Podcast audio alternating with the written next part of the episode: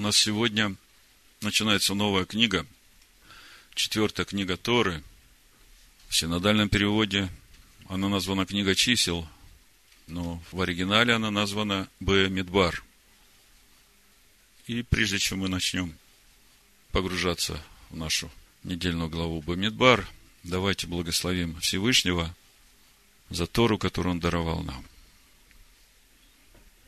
Благословен Ты, Адонай, всесильный наш – Владыка Вселенной, Отец наш, даровавший нам свою святую Тору и повелевший ей воссиять в темноте сердец наших, дабы просветить нас познанием славы Твоей в лице Амашеха Иешуа, Сына Твоего, живого Слова Твоего. Просим Тебя, даруй нам дух премудрости откровения, познанию Тебя. И благодарим Тебя за милость Твою к нам в имени Машеха Ишуа. Амин. Итак, мы продолжаем познавать природу истинного Машеха Ишуа. И у нас сегодня четвертая книга Моисея, книга Бамидбар, и недельная глава тоже называется Бамидбар. Сразу скажу название проповеди, чтобы потом, когда мы будем говорить о содержании недельной главы, чтобы это все время у нас звучало в духе, чтобы мы начали сразу видеть, как это относится к нам. Проповедь называется «И вышел он в силе Духа». Давайте откроем Евангелие от Луки, четвертую главу, и прочитаем несколько стихов.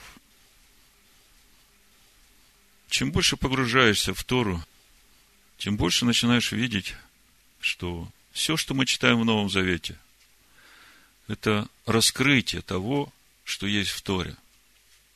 Как это работает в нас, как это совершается в этом процессе духовного строительства того храма, той скинии, того города, основания которого художник и строитель – Бог. Значит, Лука, 4 глава, с 1 стиха буду читать. Ишуа, исполненный Духа Святого, возвратился от Иордана и поведен был Духом в пустыню. Уже этот стих вызывает много вопросов. Казалось бы, такое радостное событие. Исполнен Духа Святого. Мы раньше думали, может быть, многие сейчас думают, что весь предел нашей радости – это получить Духа Святого. Уже этот стих говорит, что это только начало. Что как только ты получаешь Святого Духа, Он тебя сразу ведет в пустыню. И вот у нас сегодня недельная глава Бамидбар, и у нас вся книга Бамидбар. Бамидбар переводится в пустыне.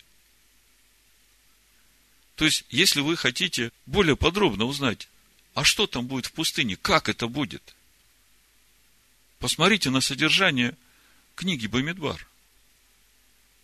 Когда смотришь на содержание этой книги, ну, столько страстей, столько конфликтов, столько разных событий.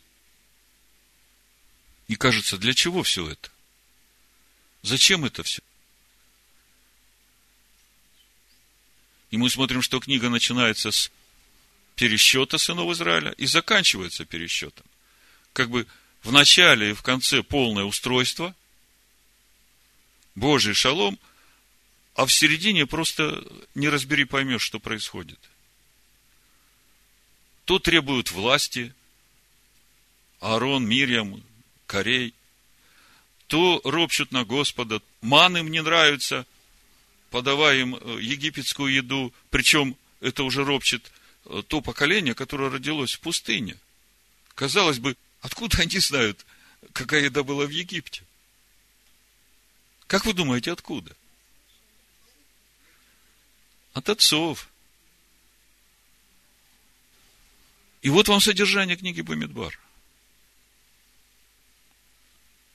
Очень э, интересно само слово Бамидбар, если его разложить этимологически по составляющим Б. Медбар в пустыне.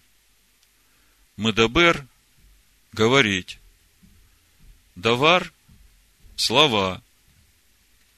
Бар – с арамейского – сын. И здесь очень много информации и смысла. Ну, мы для себя возьмем один, который вот прямо перед глазами лежит. Пустыня – это место, где Бог говорит свои слова своему сыну и взращивает его в сына.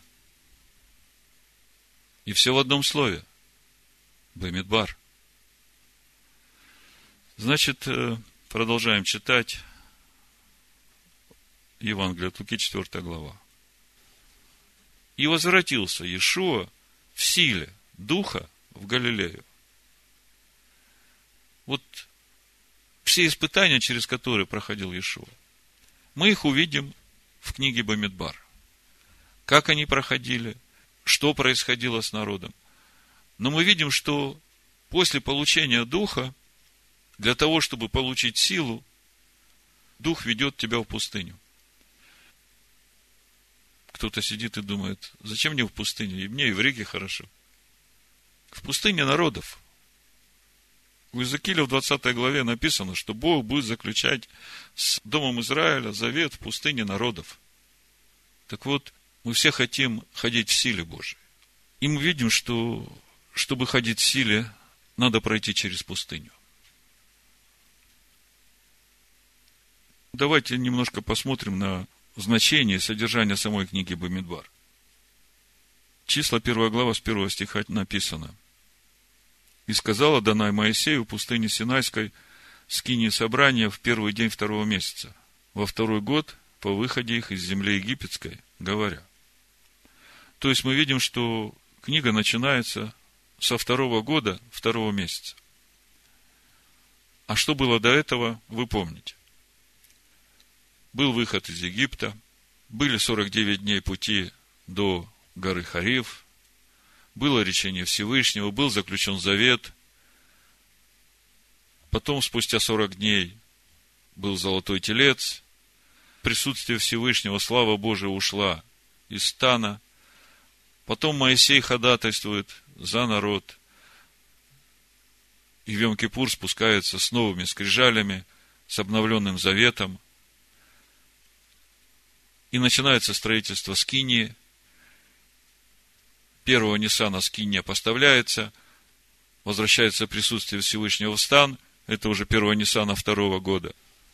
Князья начинают свои приношения приносить, э, жертвовать для Всевышнего. Потом начинается праздник Песах, заканчивается праздник Песах, и вот э, первый день второго месяца Всевышний говорит, исчислите все общество сынов Израилевых, по родам их, по семействам их, по числу имен всех мужеского пола поголовно. От 20 лет и выше всех годных для войны у Израиля, по ополчениям их, исчислите их ты и Аарон. Помните, когда Всевышний выводил народ из Египта, он не повел короткой дорогой народ. Помните, какая причина была? Да, чтобы не испугались войны и не возвратились обратно. Исход 13 глава, 17-18 стих написано, когда же фараон отпустил народ, Бог не повел его по дороге земли филистимской, потому что она близка, ибо сказал Бог, чтобы не раскаялся народ, увидев войну, и не возвратился в Египет.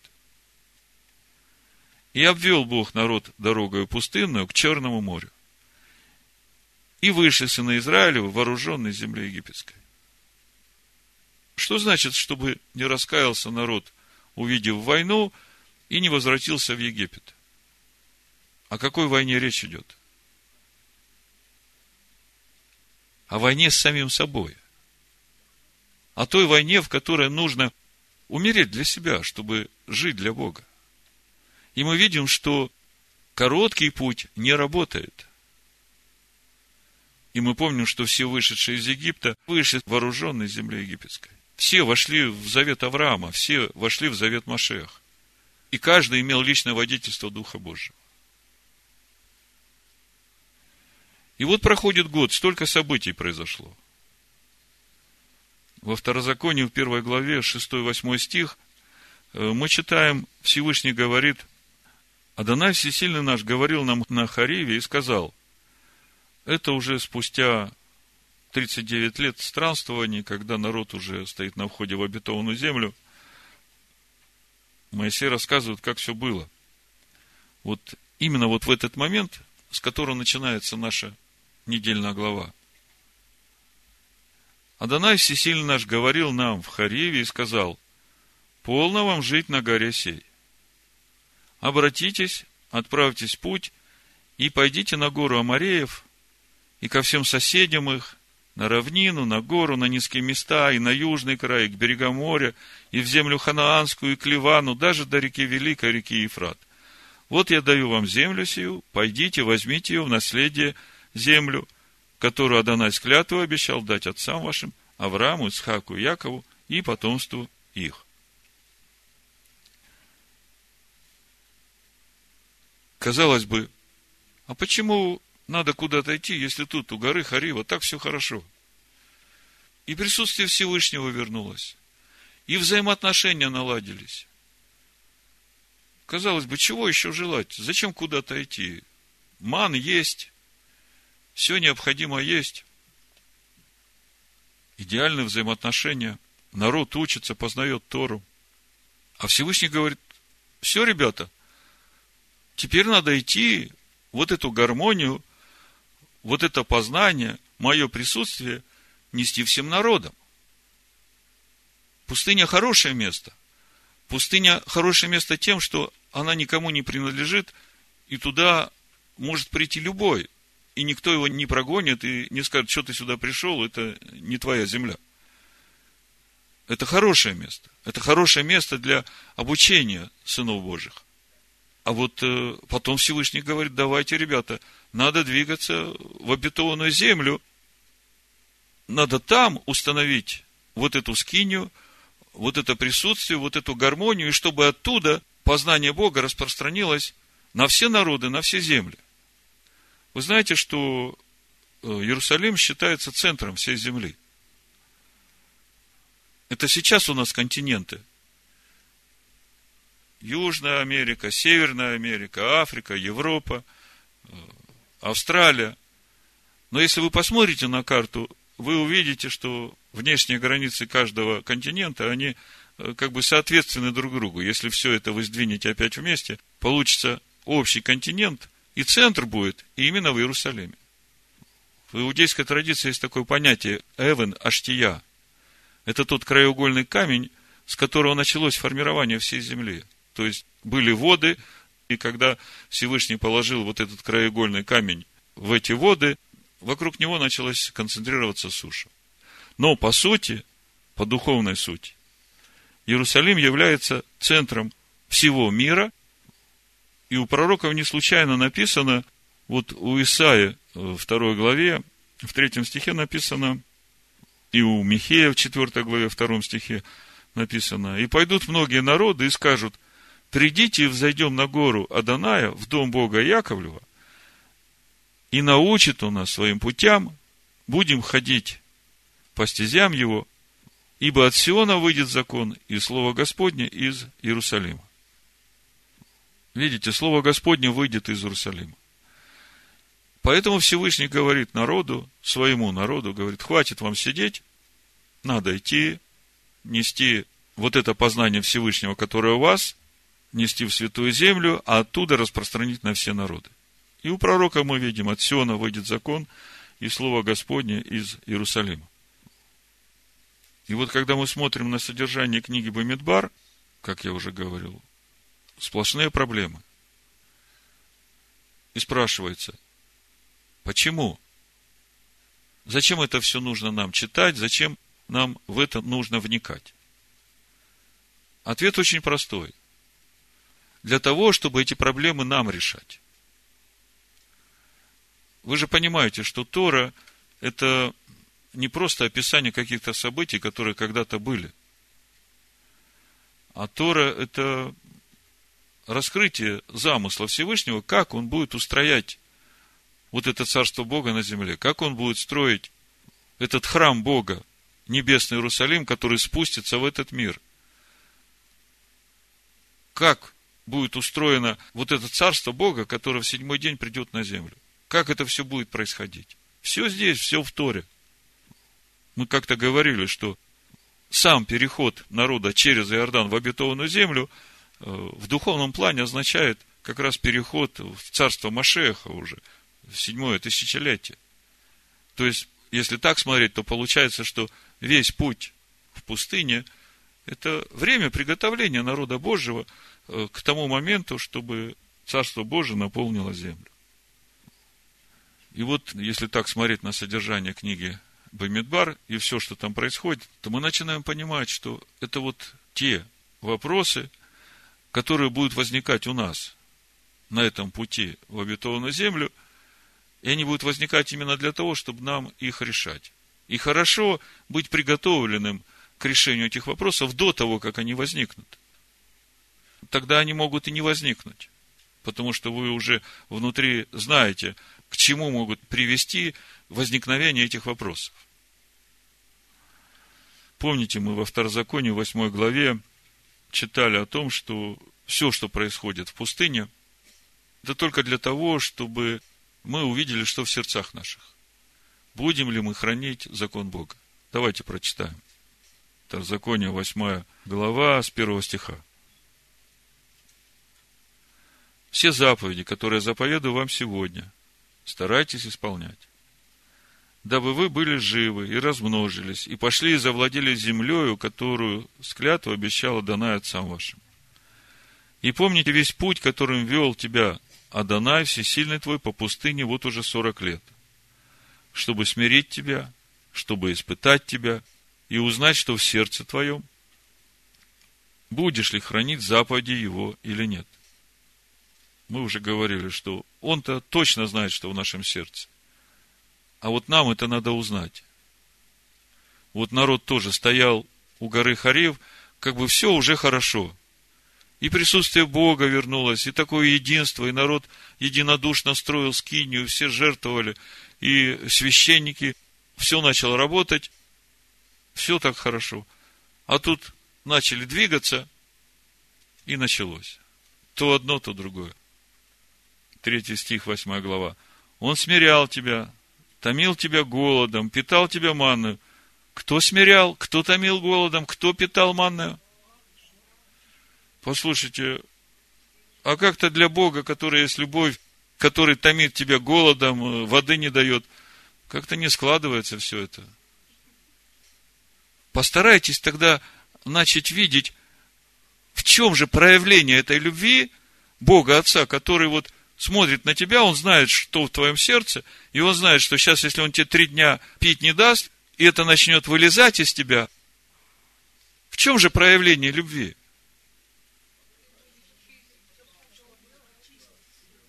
Проявление любви в том, что ты с этим не войдешь в Царство Божие, а когда это у тебя вылезет, и ты захочешь от этого избавиться, вот это как раз и даст тебе возможность войти в Царство Божие. Вот это и есть любовь, настоящая любовь.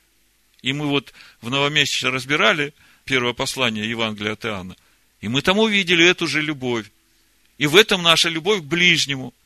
Потому что если мы любим ближнего, мы не будем ему потакать в его прихотях.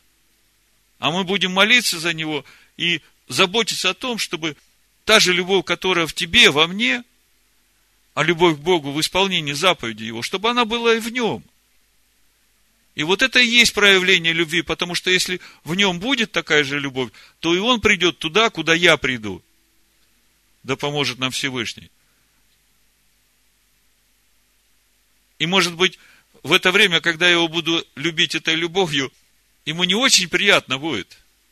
А оказывается, он, Всевышний, смирял тебя, томил тебя голодом, питал тебя манной, которую ты не знал и не знали отцы твои дабы показать тебе, что не одним хлебом живет человек, но всяким словом, исходящим из уст Аданая, живет человек. И мы как-то говорили, насколько много вот этой силы жизни в Слове Бога. Гораздо больше, чем вот этой еде, которую мы едим для плоти. Помните, я вам как-то пример приводил из своей жизни, когда Всевышний мне сказал – не бойся убивающих тело, души не могущих убить. Всего один стих. Но он принес мне мир. Я перестал бояться. Я перестал заботиться о том, э, что будет со мной. Если Всевышний так говорит. Или другая история, тоже я вам рассказывал. Дьявол будет вергать вас в темницу дней десять. Не бойтесь. Все, что вам нужно перетерпеть. Я помню, когда это началось, я считал один день, два дня, три дня.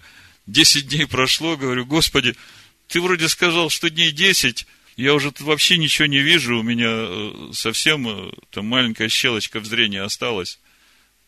Глаза слезятся, ничего делать не могу. А он говорит, читай дальше. А дальше написано, будь верен до смерти. И сразу сила приходит. И не надо тебе в холодильник лезть, там как-то подкрепить свою душу. Тут такое подкрепление получаешь, что уже ничего не страшно. Так вот, именно в пустыне, когда вот эти все неприятные вещи мы начинаем видеть в своем сердце, которые начинают происходить, потому что Он хочет нам показать эти вещи. Именно там мы можем получить силу. Кто хочет силу получить? Вот смотрите, 83-й псалом, 6-7 стих. Написано, блажен человек, которого сила в тебе, и у которого в сердце стези направлены к тебе. Проходя долиною плача, они открывают в ней источники. И дождь покрывает ее благословением, эту долину, приходят от силы в силу, являются пред Богом на сегодня. Всего два стиха, а здесь вся книга Бамидбар. Вот посмотри сейчас на свою жизнь. Где ты плачешь? Что сейчас тебя так угнетает? Слово говорит, что где-то рядом, вот там вот где ты в полном отчаянии, там где-то рядом источник. Начни копать. Начни копать. Придешь к этому источнику. И когда откроешь этот источник, а все источники в нем, наполнишься им, а мы говорили, все благословения в нашу жизнь приходят не потому, что он где-то там, а потому что он во мне. И тогда все остальное прикладывается. То есть вы видите как? Бог не повел народ короткой дорогой, чтобы не испугался войны. Потому что короткая дорога, она как э, в обетованную землю, так же и обратно такая же короткая. Пошел, э, что-то не понравилось. А, в Египте-то еда вкуснее была, чем этот ман. А когда начинаешь понимать, что все, что происходит в твоей жизни, с того момента, как ты вошел в завет со Всевышним, то все это во благо тебе. И порой, когда ты в этой долине плача уже сидишь, не вылезая там год, два, три, и не можешь понять, почему это происходит, так посмотри, что в сердце твоем. Почему это пришло в твою жизнь? Мы все время смотрим на эти события, которые вокруг нас, в этой долине плача, и мы смотрим на тех, которые виноваты. Вот этот виноват, вот этот виноват, вот этот виноват. Да слушайте, если бы их не было, были бы другие, которые делали бы то же самое в отношении вас. Почему они это делают? Чтобы ты посмотрел, что в сердце твоем. Вот когда в твоем сердце что-то начнет меняться, тогда и вокруг тебя все начнет меняться. Кажется, все так просто, но вот эта смелость нужна. Смелость нужна признать, что во мне не так. Понимаете, вот сейчас вот в своей жизни каждый из нас пожинает то, что сеял раньше. И когда мы это пожинаем, то очень важно поступать правильно. Вот в то время, когда мы пожинаем, не сеять новые неправильные поступки. А ветхая природа наша, она так и подмывает нас, как бы тем же самым путем. Ага, ты так, я с тобой так. А, а ты так? Ну, смотри, я тебе покажу, на что я способен, да? Вот очень важно, когда ты сейчас вот в этой долине, очень важно посмотреть, почему это пришло, и очень важно поступить правильно, потому что то, что ты посеешь сейчас, в завтрашнем дне будет приходить в твою жизнь. А это все строит тебя. Еще такой момент, если ты будешь половинчато решать этот вопрос, не до конца, ты как бы знаешь, чего уже Всевышний хочет от тебя. Ну, ты как бы, да, ну, чуть-чуть вот так вот, чуть-чуть тебе, чуть-чуть мне. Так оно и будет. Будет чуть-чуть лучше и чуть-чуть хуже. И в следующий год опять придется тебе в этой долине плача копать глубже, чтобы до конца уже утвердиться в истине. И тогда Вроде была долина плача, тут смотришь, стала цветущим садом, дождь, благословение излился, и сила пришла. Вот она, где сила приходит. Сила приходит, когда ты уже видишь, как надо поступать по Слову Божьему. И ты в себе принимаешь решение так поступать, но когда вот эта теснота на тебя находит, вот здесь вот решается, получишь ты силу или нет. Если ты устоишь в верности, принятым своим решением, если ты устоишь в верности той истине, которую ты уже откопал,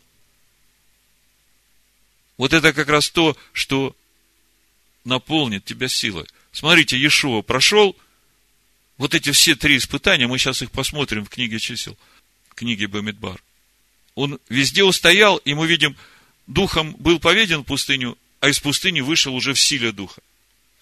И потом мы видим, как в 10 главе Петр свидетельствует Корнилию э, о Иешуа и говорит, как Бог Духом Святым и силой помазал Иешуа из Назарета, это 38 стих, и он ходил, благотворя и исцеляя всех, обладаемых дьяволом, потому что Всевышний, Всесильный был с ним. Я раньше читал, думал, вот хорошо было Иешуа, Бог его взял сразу, помазал и Духом Святым, и силой, и вот он сразу пошел и начал чудеса делать. А мы видим, если глубже начинаем смотреть, 30 лет учился, возрастал в премудрости, в познании Бога, в любви у Бога, в любви людей. И потом, когда уже пришло время выходить на служение, 30 лет это возраст, когда священники приступают к служению. До этого они учатся. Он выходит принимает погружение у Иоанна Крестителя, дух сходит, и казалось бы, все, можно идти служить. Нет. Теперь дух ведет тебя в пустыню. Потому что именно там ты можешь получить силу. Ну, вернемся в нашу недельную главу, прочитаем первые три стиха первой главы Бамидбар, числа. И сказал Адонай Моисею в пустыне Синайской, в скине собрания, в первый день второго месяца, во второй год по выходе их из земли египетской, говоря, исчислите все общество сынов Израилевых, по родам их, по семействам их, по числу имен всех мужеского пола поголовно, от 20 лет и выше всех годных для войны у Израиля, по ополчениям их, исчислите их ты и Аарон. Ну, сразу первый вопрос. А зачем считать? Что Всевышний не знает, сколько народу в Израиле? Кому это надо? Во, вы уже начинаете понимать, что все, что происходит, оно не Богу надо. Бог знает, что в сердце нашем. Бог говорит, исчислите все общество сынов Израилевых по числу имен всех мужеского пола поголовно. И когда начинаешь смотреть оригинал текста, и разбирать его, то тут столько информации. Вот все, что я вам рассказывал полчаса до этого, вот в этих трех стихах уже есть. Давайте попробуем, посмотреть. Значит, второй стих. В синодальном переводе мы читаем исчислите все общество сынов Израилевых по родам их, по семействам их, по числу имен всех мужеского пола поголовно. Значит, если читать на иврите, Сеу, Этрош, Коль, Адат, Бней, Израиль. Значит, Сеу, от глагола носа поднимать, Этрош, головы, Коль, Адат, все общины сынов Израилевых. Ле Мишпатхем, Лебейт Авотам. К семействам домов отцовых. Бемиспар Шмот. Коль Захар Ле Гуль Галютам. Значит, э, исчислите имена всех мужчин поголовно, буквально по черепам. Ну, давайте по порядку. Значит, э, смотрите, глагол «севу», первое, с чего начинается, у нас написано «исчислите», на самом деле это глагол «носа», и этот глагол имеет два противоположных значения. Вот в иврите иногда так есть. Одно слово, а имеет два совершенно противоположных значения. И прочитывается именно то значение, которое в контексте будет – Помните, Всевышний когда-то сказал Моисею, когда послал его к сынам Израиля, выводить их из Египта, имя свое назвал. Гье Шерегье. Он приходит к сыновьям Израиля, они говорят, а как имя? Кто послал? Потому что сыновья Израиля, когда говорят имя, их не фамилия в паспорте интересует, а сущность того, кто посылает. Они понимают, что если Элогим послал, то значит будет суд – будут неприятности, будет больно. Если Адонай послал, то значит милость, значит все будет хорошо, папа простит. А Маше приходит и говорит, Эгье Ашер Эгье послал. Я буду так, как я буду. И тогда каждый начинает понимать. Ага, это значит, то, что я заслужил, то я и получу. Понимаете? Если ты праведник, то ты получишь благословение. Если ты нечестивый, то получишь вразумление. Так вот, глагол носа, то, что мы читаем, исчислите, на самом деле переводят постоянно как поднимать, но у него два значения. Одно поднимать, а второе навлекать на себя вину. Как вам? И вот когда начинаешь смотреть на то, где этот глагол использовался еще в Писаниях, чтобы понять, что же за всем этим стоит, вы удивитесь. Бытие, 40 глава, помните, где Иосиф растолковывает сны хлебодару и виночерпию. Так вот, э, одно и то же выражение, вот у нас здесь в нашей э, недельной главе «Сеу этрош», поднимать головы, да, мы читаем. Бытие в 40 главе мы читаем 13 стих. Через три дня фараон вознесет главу твою. Написано Иса паро эт рошха. То есть вознесет паро эт рош твою голову. Рошха твоя голова. Значит, тот же самый глагол Иса. Иса эт рошха. И мы переводим в 13 стихе. Иосиф говорит виночерпию. Через три дня фараон вознесет главу твою и возвратит тебя на место твое, и ты подашь чашу фараонову в руку его по прежнему обыкновению, когда ты был у него виночерпием. То есть, Иса Этрош переводится хорошо, благожелательно. Да? Дальше, в 19 стихе, это же самое выражение.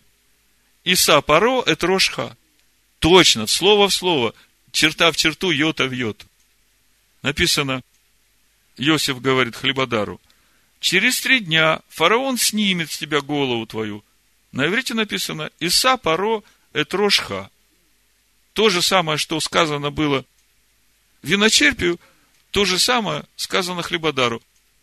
В одном случае, значит, э, положительно истолковано, а в другом случае к погибели. Через три дня фараон снимет с тебя голову твою и повесит тебя на дереве, и птицы будут клевать плоть твою с тебя. И вот вам глагол носа.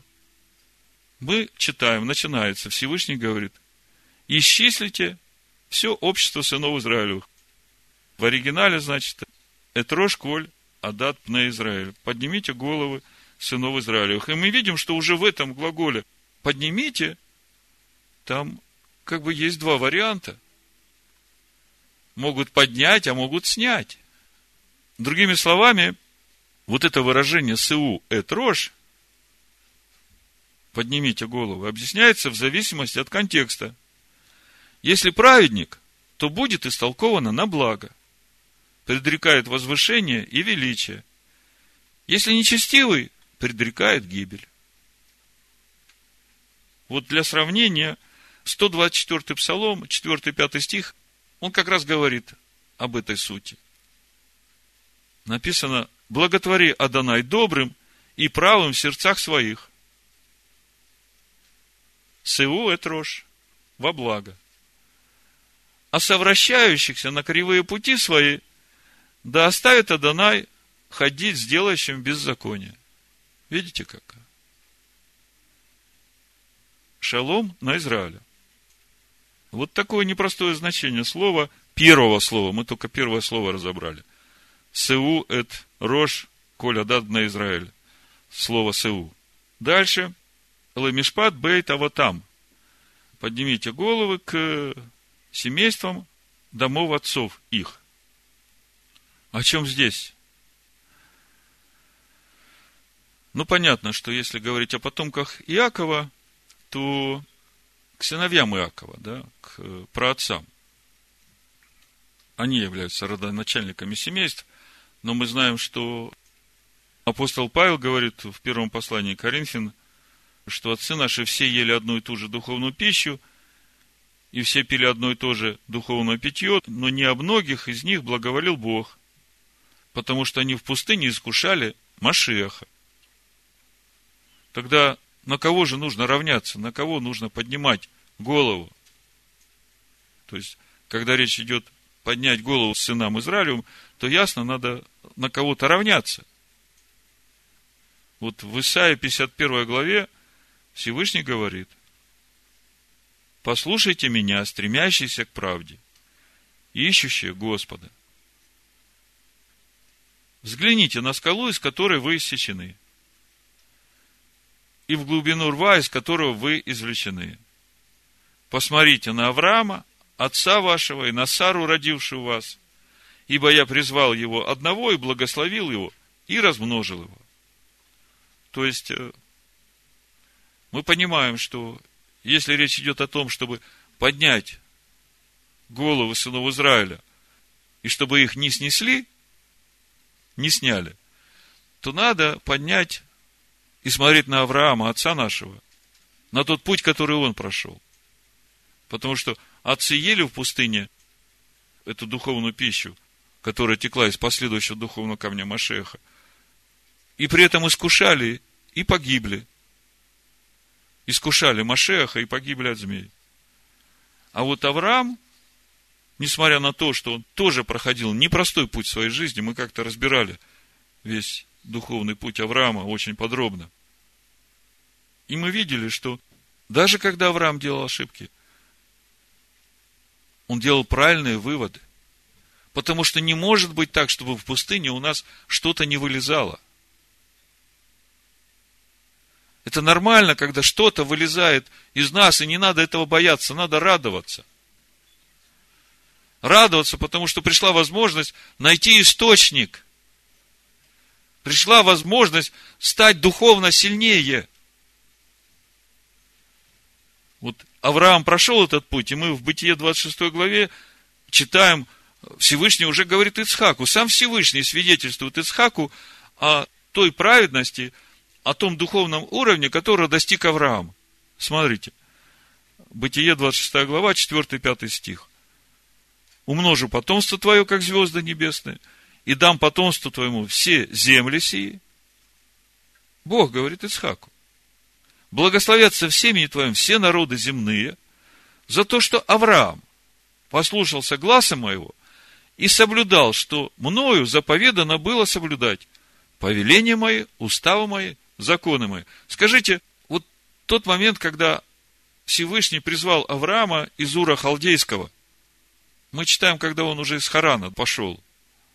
но был еще Ур Халдейский. Так э, вот тогда он исполнял все заповеди Всевышнего, повеления его, уставы его, законы его.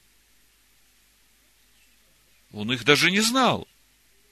Он просто услышал призыв, иди в землю.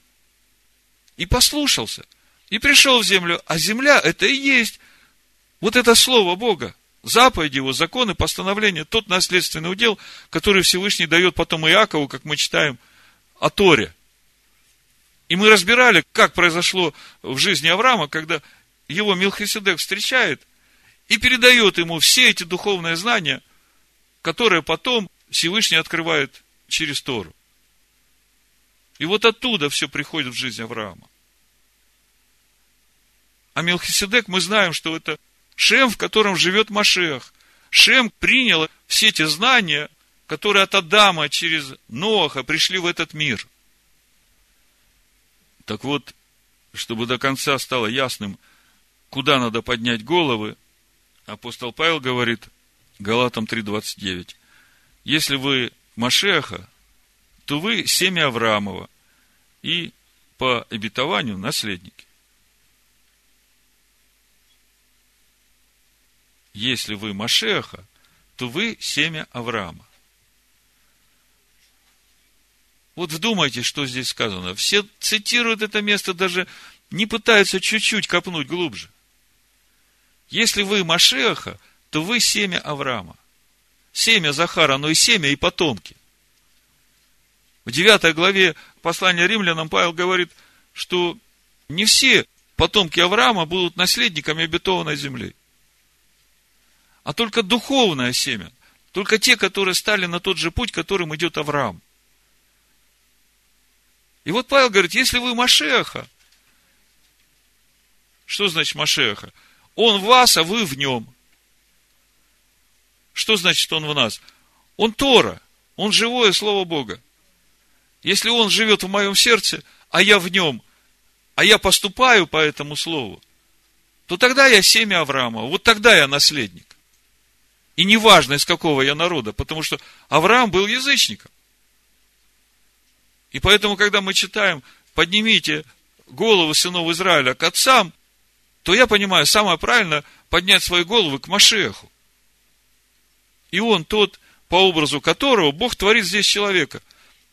Если ты хочешь быть угодным Богу, если хочешь быть исполнением того замысла, который Всевышний творит, то тебе действительно надо смотреть на образ. Образ, по которому Бог здесь творит человека. Помните, мы когда Барышит разбирали первую главу, Всевышний говорит, сотворим человека по образу нашему. И мудрые говорят, подожди, по образу нашему – Откуда этот образ? Кто это такой? То есть, значит, еще до того, когда Всевышний начинает творить человека, у него уже был образ, по которому он начинает это делать. И мы теперь понимаем, кто этот образ. Образ Бога невидимого, рожденный прежде всякой твари. Вот куда надо поднять головы наши. Еще интересен момент, э, значит, э, Бамиспар, Шмотколь, Захар, Ле, Гульгалотам. Это последняя часть этого стиха. Исчислите имена всех мужчин поголовно, по черепам. Вот это Гульгалотам по черепам. Такое странное предложение, учитывая то, что Всевышний вообще запретил поголовно считать. Вы помните, когда Всевышний давал заповедь о пересчете сынов Израиля, то что нужно было сделать? Полшекеля принести. И когда речь идет о пересчете через полшекеля, то тут сразу целая духовная картина раскрывается, когда мы говорим о посвящении моей души человеческой на служение Всевышнему.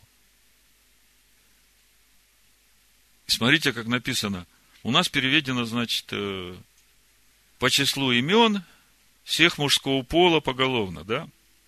В Торе написано Бемиспар Шмот. Вот это слово э, Бемиспар, оно число исчисления, одно значение, а другое повествование, рассказ. О чем говорит этот стих? Бемиспар, шмот. Расскажи о своем имени.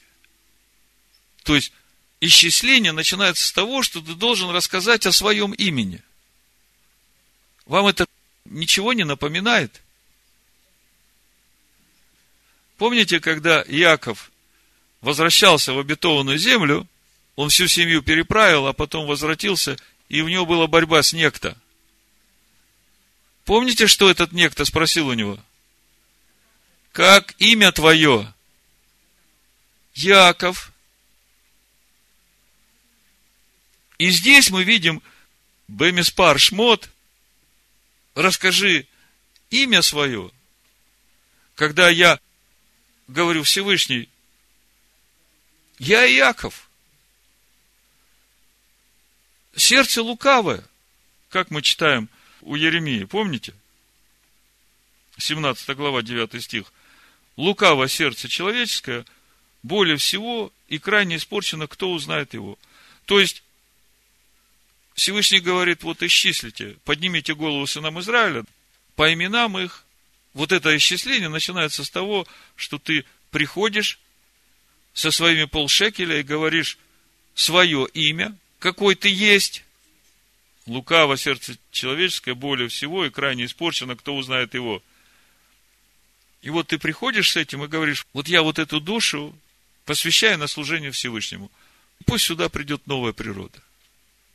Давайте прочитаем вот э, этот эпизод. Бытие, 32 глава, 24 стих, читаем. «И остался Яков один, и боролся некто с ним до появления зари, и увидел, что не одолевает его, коснулся состава бедра его и повредил состав бедра у Якова, когда он боролся с ним, и сказал, отпусти меня, ибо взошла заря. Яков сказал, не отпущу тебя, пока не благословишь меня. И сказал, как имя твое? Он сказал, Яков. И сказал, отныне имя тебе будет не Яков, а Израиль, ибо ты боролся с Богом, и человеков одолевать будешь. Вот оно как, видите? Вот это поднятие головы к Машеху, как мы уже говорили, оно начинается с того, что ты смотришь на свое имя, и ты приходишь к Всевышнему и говоришь, я без тебя ничего не могу. Очищай меня, обновляй меня, я с радостью буду делать все, что ты мне скажешь. Я вместе с тобой буду бороться за то, чтобы очистить свою душу от всего этого. Ибо ты боролся с Богом, и человека одолевать будешь. То есть, когда посвятил свою душу на служение Всевышнему, то боролся вместе с Богом за то, чтобы очистить свою душу. И имя Израиль, суть этого имени значения, правящий силой Бога. Значит, если все вместе сложить, то надо поднять свою голову к Израилю, а Израиль, мы знаем, это Машех. Если посмотреть Исаию 49 главу, мы об этом говорили, это одно из имен Машеха. И это конечная цель каждого из нас. Конечная цель нашей борьбы в пустыне, чтобы прийти к этому имени Израиль. В послании римлянам, 8 глава, 28-29 стих написано – Притом мы знаем, что любящим Бога, призванным по Его изволению, все содействует ко благу. Ну вот опять это благо, о чем мы говорили в начале. Томил тебя голодом, морил тебя жаждой. И все только для того, чтобы ты увидел те проблемы, с которыми тебе надо разобраться в своем сердце. Все содействует ко благу. Вот посмотри сейчас на свою жизнь и вспомни, что Отец с тобой. И там даже, где тебе казалось, что ты вообще один остался и брошенный. И там Он с тобой. И благодать всегда над народом завета. Помните, несмотря на всю эту конфликтную ситуацию, одна за другой, Билам приходит проклясть народ, а не может. Облака славы народ покрывают – все там варится внутри, но это все под покровом Отца. Там его дети. И никто посторонний не может хоть какое-то зло причинить его народу. Только если Всевышний разгневается, вот тогда получишь. Понимаете? Тут как-то недавно слышал опять. Сестра говорит, вот дьявол тут, он то, дьявол тут это, он... Я хочу, чтобы вы просто в покое поняли. С тех пор, как вы вошли в завет со Всевышним, дьявол для вас, он всего лишь вспомогательный инструмент в руках Всевышнего, чтобы помочь вам освободиться от той тесноты, которая мешает вам ходить в силе Божьей. Все в руках Всевышнего – нету никакой еще самостоятельной духовной силы, которая могла бы что-то сама по себе делать. Если мы так думаем, то мы идолопоклонники. И мы видим, народ в пустыне, он все время под защитой Всевышнего. И даже этот Билам пришел, Сатан пришел, хотел там что-то сделать.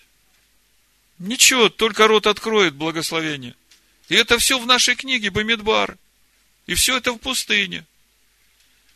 Вот кто бы не открыл на тебя рот, проклятие произнести, не сможет. Благословение. Он, может, и что-то и будет говорить, но это все опять на него придет. Потому что он сказал с самого начала Аврааму, тот, кто будет благословлять тебя, я благословлю. А кто будет проклинать тебя, я прокляну. И все только потому, что Авраам стал на путь, который призвал его Всевышний. Заботиться надо о том, чтобы Всевышнего в нас было больше – Заботиться надо о том, чтобы то, что Он показывает в наших сердцах, чтобы это бескомпромиссно вырывать, выдирать, обрезать, потому что если ты это будешь делать, ты будешь становиться сильным. Если ты это будешь делать, Бога в тебе будет становиться больше. Если ты будешь это делать, Бог будет же тебе, все вокруг тебя будет устраиваться само собой. Все твои вопросы будут решены, которые сейчас кажутся неразрешимыми. Для него нет ничего невозможного. 29 стих 8 главы. Ибо кого он предузнал, тем и предопределил быть подобными образу сына своего, дабы он был первородным между многими братьями. То есть, если он предопределил нас быть подобными образу своего сына, а образ свой он явил через э, приход Машеха в этот мир, через рождение Иешуа, и мы видим, как Иешуа родился – а через него Машех пришел в этот мир, как Иешуа возрастал в полноту возраста Машеха, как Иешуа был отведен в пустыню духом для испытания. Вот если посмотреть, как написано в Евангелии от Матвея, там написано, тогда Иешуа возведен был духом в пустыню для искушения от дьявола. Зачем нужно это искушение от дьявола? Чтобы увидеть, что в сердце нашем, в нашем человеческом сердце. И это помогает нам. Я поначалу, когда читал, думаю, интересно, какое сотрудничество у Духа Святого с дьяволом. Дух Святой ведет тебя в пустыню для искушения дьявола. Вам не кажется, что там какая-то договоренность есть? На самом деле недоговоренность, я уже говорил, когда мы в пустыне, только Всевышний над нами. А это инструмент. Инструмент, который помогает нам увидеть, что в сердце нашем. Понимаете, если я умер для того, чтобы курить, то мне давай сигарету, я уже не искушаюсь. А тот, который еще не умер для себя в этом, у него будет соблазн. Понимаете, вот через это можно увидеть, умер я или нет. Вот посмотри, что в тебе соблазняется. Вот алкоголик, допустим, не про вас будет сказано. Вот э, он уверовал и получил эту свободу, выведен из этого рабства, из этой зависимости. Но внутри у него еще это есть. И вот теперь, когда он будет идти через пустыню, как вы думаете, на что его будет проверять?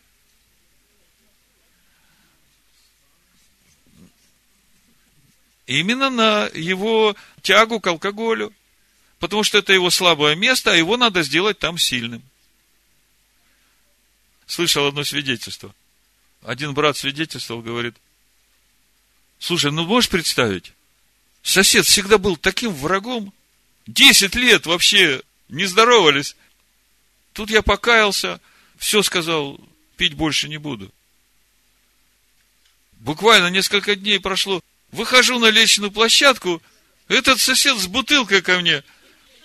Слушай, говорит, сосед, давай, выпьем, подружимся, мировую. Я, говорит, смотрю, поверить не могу. Десять лет вообще не разговаривали друг с другом, не здоровались. А тут только объявил, что я все пить завязал, вдруг проснулся и с бутылкой ко мне обниматься. Я тогда еще слушал, думаю, странно, какая-то связь во всем этом есть. Но тогда я еще не понимал, какая. Вот сейчас понимаю. Если хочешь получить силу в духе, то будь готов к тому, где у тебя слабо и рвется, тебя там будут испытывать. Испытывать будут до тех пор, пока рваться не будет, и будешь сильным. И выйдешь из пустыни в силе духа. Ну, давайте посмотрим по содержанию книги Бамидбары, по тому, через что проходил Иешуа, ну, как бы основные слабые узкие места, тонкие, где у нас может порваться. Значит, э, первое испытание Иешуа в пустыне. И сказал ему дьявол, если ты сын Божий, то вели этому камню сделаться хлебом. Ишуа сказал ему в ответ, написано, что не хлебом одним будет жить человек, но всяким словом Божьим. Ну вот, когда смотришь на это испытание Ишуа и вспоминаешь это испытание в пустыне, помните Киброд готова? Киброд готова, помните? Знаете, как переводится Киброд готова? Не знаете? Гробы прихотей. Киброд готова. Гробы прихотей. Это же наша книга Бамидбар. Вот смотрите, это 11 глава книги чисел. Народ только двинулся, пришельцы начали обнаруживать прихоти, 4 стих. А с ними сыны Израилевы сидели и плакали, говорили, кто накормит нас мясом. Мы помним рыбу, которую в Египте мы ели даром, огурцы, дыни и лук, и репчатый лук, и чеснок. А ныне душа изнывает, ничего нет, только манна в глазах наших. Ну, Всевышний дал им все, чего они хотели. В 33 стихе читаем, 11 главы. Мясо еще было в зубах их, и не было еще съедено, как гнев Господень возгорелся на народ, и поразил Господь народ весьма великою язвою. И нарекли имя места всему Киброд Гатава, ибо там похоронили прихотливый народ. Вот вам глагол носа, поднять голову или снять. Ишуа говорит, написано, что не хлебом одним будет жить человек, но всяким словом Божьим. Ну и вот, в итоге, первое испытание. Тонкое место, где будут нас испытывать, или уже кто проходил через это. А вы знаете, что если мир потерял, то его надо искать именно там, где потерял. У нас часто бывает так, мира нет, идем к сестре, к брату, начинаем жаловаться, чтобы он пожалел нас. Или пожалела нас, да. А на самом деле надо посмотреть, где ты потерял, вот пойти туда, раскаяться там, попросить прощения у всех, кого ты там обидел, и получить это прощение. И вот тогда ты вернешь этот мир – в другом месте не найдешь. Надо искать только там, где потерял. То есть, первая мысль. Если начинает хотеться египетских кушаний, скажи себе, киброд готова, гробы прихоти, я туда не хочу. А эти кушания, они, видите, и духовные, и физические, и привычки наши. Это самое трудное, вот э, настолько глубоко себя очистить, чтобы на уровне своих рефлексов и вот этих бытовых привычек, которые многие к нам по наследству пришли, вот на этом уровне очистить себя. Вот это называется умереть для себя. То, что ты в уме что-то понимаешь, и уже имеешь откровение, это не значит, что ты его уже обрел в своем сердце. Для этого надо пройти вот через эту пустыню, через эти испытания, через эту долину плача, чтобы действительно обновиться. Чтобы уже на автомате, рефлексом, когда ты попадаешь в такую ситуацию, ты уже поступал не так, как раньше поступал, а по-новому. И всякий раз, когда ты будешь попадать в такую ситуацию, ты будешь понимать, что самое важное сейчас – сохранить присутствие Всевышнего. Вот запишите себе это где-нибудь. В любую ситуацию, куда бы вы ни попали, какое бы искушение, какое бы испытание, какое бы давление на вас не пришло, самое главное – остаться в покое. Самое главное – не разгневаться. Самое главное – не раскрыть рот на что-нибудь худое. Самое главное – сохранить присутствие Всевышнего в своем сердце. Если у тебя это удается, все, новая природа. И здесь уже сила. Значит, читаем дальше Евангелие от Луки. Смотрите, тоже узкое место – это желание власти. Помните, даже ученики Иешуа спорить между собой начали, кто из них больше, кого там справа, кого слева он посадит, да? Казалось бы, ну, Вроде ученики Иешуа, у них вообще таких вопросов не должно было возникать, а тем не менее. Ну и вот, э, смотрим, что происходит с Иешуа и что в нашей книге Бамидбар происходит. Значит, э, пятый стих.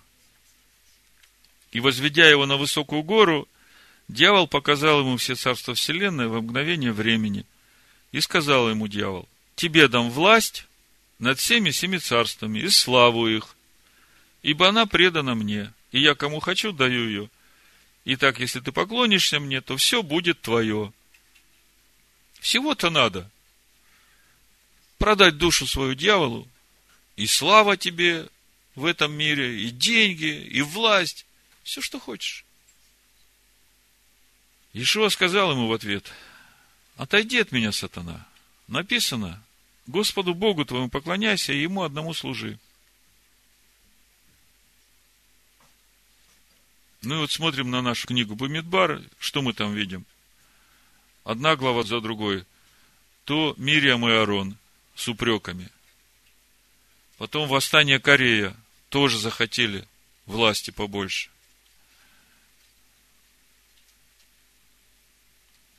Потом блудодейство в Ситтиме с дочерьми Моава и поклонение их богам. Вот вам и власти, и идолопоклонство, и блудодейство – Иешуа сказал, хочешь быть большим, стань слугой всем. Не превозносись, обрежь свою гордость, люби Бога всем сердцем и служи ближнему, чтобы и он любил Бога так же, как ты любишь. Господу Богу твоему поклоняйся и Ему одному служи. Что значит Ему одному служи? Делай все для того, чтобы Ему было хорошо, комфортно в тебе жить. Он раскрывается там, где святость. Он раскрывается там, где чистота. Если это в тебе есть, ему комфортно.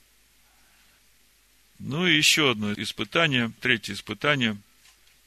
Повел его в Иерусалим и поставил его на крыле храма и сказал ему, если ты сын Божий, бросься отсюда вниз, ибо написано, ангелом своим заповедает о тебе сохранить тебя, и на руках понесут тебя, да не прикнешься, а камень ногою твоею. Ишуа сказал ему ответ, сказано, не искушай Господа Бога твоего. Во второзаконии 6.16 Маше говорит, не искушайте Адоная Всесильного вашего, как вы искушали его в массе. И когда начинаешь смотреть, что происходило в массе, еще в первом году, это 17 глава Исход, двинулось все общество сынов Израилевых из пустыни Син в путь свой по повелению Господню, и расположились станом в Рефидиме, и не было воды пить народу. Ну и мы понимаем, что если не было воды пить народу, значит Всевышний проверяет узкие места в нас. И укорял народ Моисея говорил, дайте нам воды пить. И сказал им Моисей, что вы укоряете меня, что искушаете Господа? Ну, действительно, Моисей, ты нас ведешь, ты нас сюда привел, воды нет. Вообще, как ты так можешь? А Моисей говорит, я-то при чем? Облако вас ведет. Облако, где останавливается, мы останавливаемся. Претензии-то не ко мне, ко Всевышнему. А народ этого не понимает. То есть всякая стоянка, где вы затормозились сейчас и плачете, это все именно для того, чтобы разобраться, силу получить. Ну, дочитаю. Что искушаете Господа? И жаждал там народ воды, и роптал народ на Моисея, говоря, зачем ты вывел нас из Египта, уморить жаждаю нас и детей наших, и стада наши. Заметьте, и стада наши. Кушать им нечего. Моисей возопил Господу и сказал, что мне делать с народом сим? Еще немного, и побьют меня камнями. И сказал Господь Моисею, пойди перед народом и возьми с собой некоторых из старейшин израильских, и жезл твой, которым ты ударил по воде, возьми в руку твою и пойди, вот я стану перед тобой там на скале в Хариве, и ты ударишь скалу, и пойдет из нее вода, и будет пить народ. И сделал так Моисей в глазах старейшин израильских, и нарек месту тому имя Мааса и Мерива, по причине укорения сынов Израилевых, и потому что они искушали Господа, говоря, есть ли Господь среди нас или нет. Проходит сорок лет – поколение, выросших в пустыне, попадает точно в такую же ситуацию. Это в нашей книге чисел, в 20 главе. И смотрите, что они там говорят. Пришли сыны Израилевы, все общество, в пустыню Син в первый месяц, это уже сороковой год. И остановился народ в Кадесе, и умерла там Мирьям, и погребена была – и не было воды для общества. И собрались они против Моисея и Аарона, и возроптал народ на Моисея и сказал, о, если бы умерли тогда и мы, когда умерли братья наши перед Господом. Зачем вы привели общество Господне в эту пустыню, чтобы умереть здесь нам и скоту нашему? Сороковой год. Скот по-прежнему с ними. И для чего вывели вы нас из Египта, чтобы привести нас на это негодное место, где нельзя сеять, нет ни смоковниц, ни винограда, ни гранатовых яблок, ни даже воды для питья. Но я понимаю, отцы только вышли из Египта, еще полно в них Египта. А тут уже сороковой год, уже на входе в обетованную землю. И я думаю, что именно вот этот факт – 40 лет их учил, а они тут такое заявляют. И вот это заставило Моисея разгневаться и этим жезлом ударить в скалу два раза. И Всевышний тогда уже на Моисея за то, что вы не поверили мне и не явили святость мою перед очами сынов Израилевых, не введете вы народа сего в землю, которую я даю ему. Это воды Меривы, у которой вошли в распрямь сына Израилева с Господом и Он явил им святость свою. Ну вот, что значит, не искушай Господа Бога своего. И в заключение читаем четвертую главу, 13 стих. Окончив все искушение, дьявол отошел от него до времени. И возвратился Иешуа в силе Духа в Галилею. Вот так приходит духовная сила – когда ты идешь через пустыню, находишь в ней источник. А источник, он один, он в Боге. Иешуа, пройдя все это, исполнил свое служение, Духом Божьим вознес себя в жертву, на третий день воскрес, и когда он собирает своих учеников уже на сороковой день после своего воскресения, в книге Деяний мы читаем, в первой главе, он говорит в восьмом стихе, но я буду, наверное, с четвертого читать, чтобы весь контекст увидеть. И собрав их, он повелел им, не отлучайтесь из Иерусалима, но ждите обещанного от Отца, о чем вы слышали от меня. Ибо Иоанн крестил водой, а вы через несколько дней после сего будете крещены Духом Святым. И вот это вот крещены Духом Святым, оно как бы вводит нас в заблуждение, поскольку мы читали, что уже 16-го, первого месяца, когда он воскрес и явился своим ученикам, он сказал, примите Духа Святого. И мы знаем, что именно 16-го начинается счет Амера. Вот с этого момента начинается вот этот процесс взращивания вот этого хлеба нового урожая. И вот весь этот путь пустыни, он как раз и есть до горы Харив, как раз испытание, искушение именно для того, чтобы, пройдя через это все, принести эти новые хлеба, нового урожая, они еще квасными будут, но они уже есть, уже есть этот хлеб нового урожая. Посему они, сойдясь, спрашивали его, говоря, не все ли время, Господи, восстановляешь ты царство Израилю? То есть они думают, что, может быть, уже и тысячелетнее царство наступит. Он же сказал им, не ваше дело знать времена или сроки, которые Отец положил в своей власти. То есть он сейчас намекает на тайну ожесточения для Израиля ради спасения язычников. И вот он своих учеников как раз посылает теперь распространять это Царствие Божие, когда они получат силу, всем народам. Из Иерусалима выйдет закон. Помните, мы начали с этого? Восьмой стих. Но вы примете силу, когда сойдет на вас Дух Святый, да? Если смотреть, как написано на греческом, но получите силу пришедшего Святого Духа на вас. Чувствуете, как написано? Так же, как Иешуа получил Духа Святого, а потом прошел через э, все испытания и вышел из пустыни в силе Духа. И Иешуа здесь тоже самое ученикам говорит, но вы получите силу вот того Духа, который сошел уже на вас, которого вы имеете. Поэтому оставайтесь в Иерусалиме. Что значит оставаться в Иерусалиме? Помните эту притчу о самарянине? Шел из Иерусалима. Когда уходишь из Иерусалима, точно попадешь в неприятности. Поэтому Ишуа говорит, оставайтесь в Иерусалиме, оставайтесь в законе Бога. Ибо от Сиона выйдет закон и слово Аданая из Иерусалима. Как проповедь называется? И вышел он в силе духа. И Иешуа говорит своим ученикам, оставайтесь в Иерусалиме и получите силу, и будете мне свидетелями в Иерусалиме и по всей Иудее, и Самарии, и даже до края земли. Да будет так в имени Машеха Ишуа. Амин. Шуа. Амин. Шуа. Амин. Шуа. Амин. Шуа. Амин. Шуа. Амин. Шуа. Амин.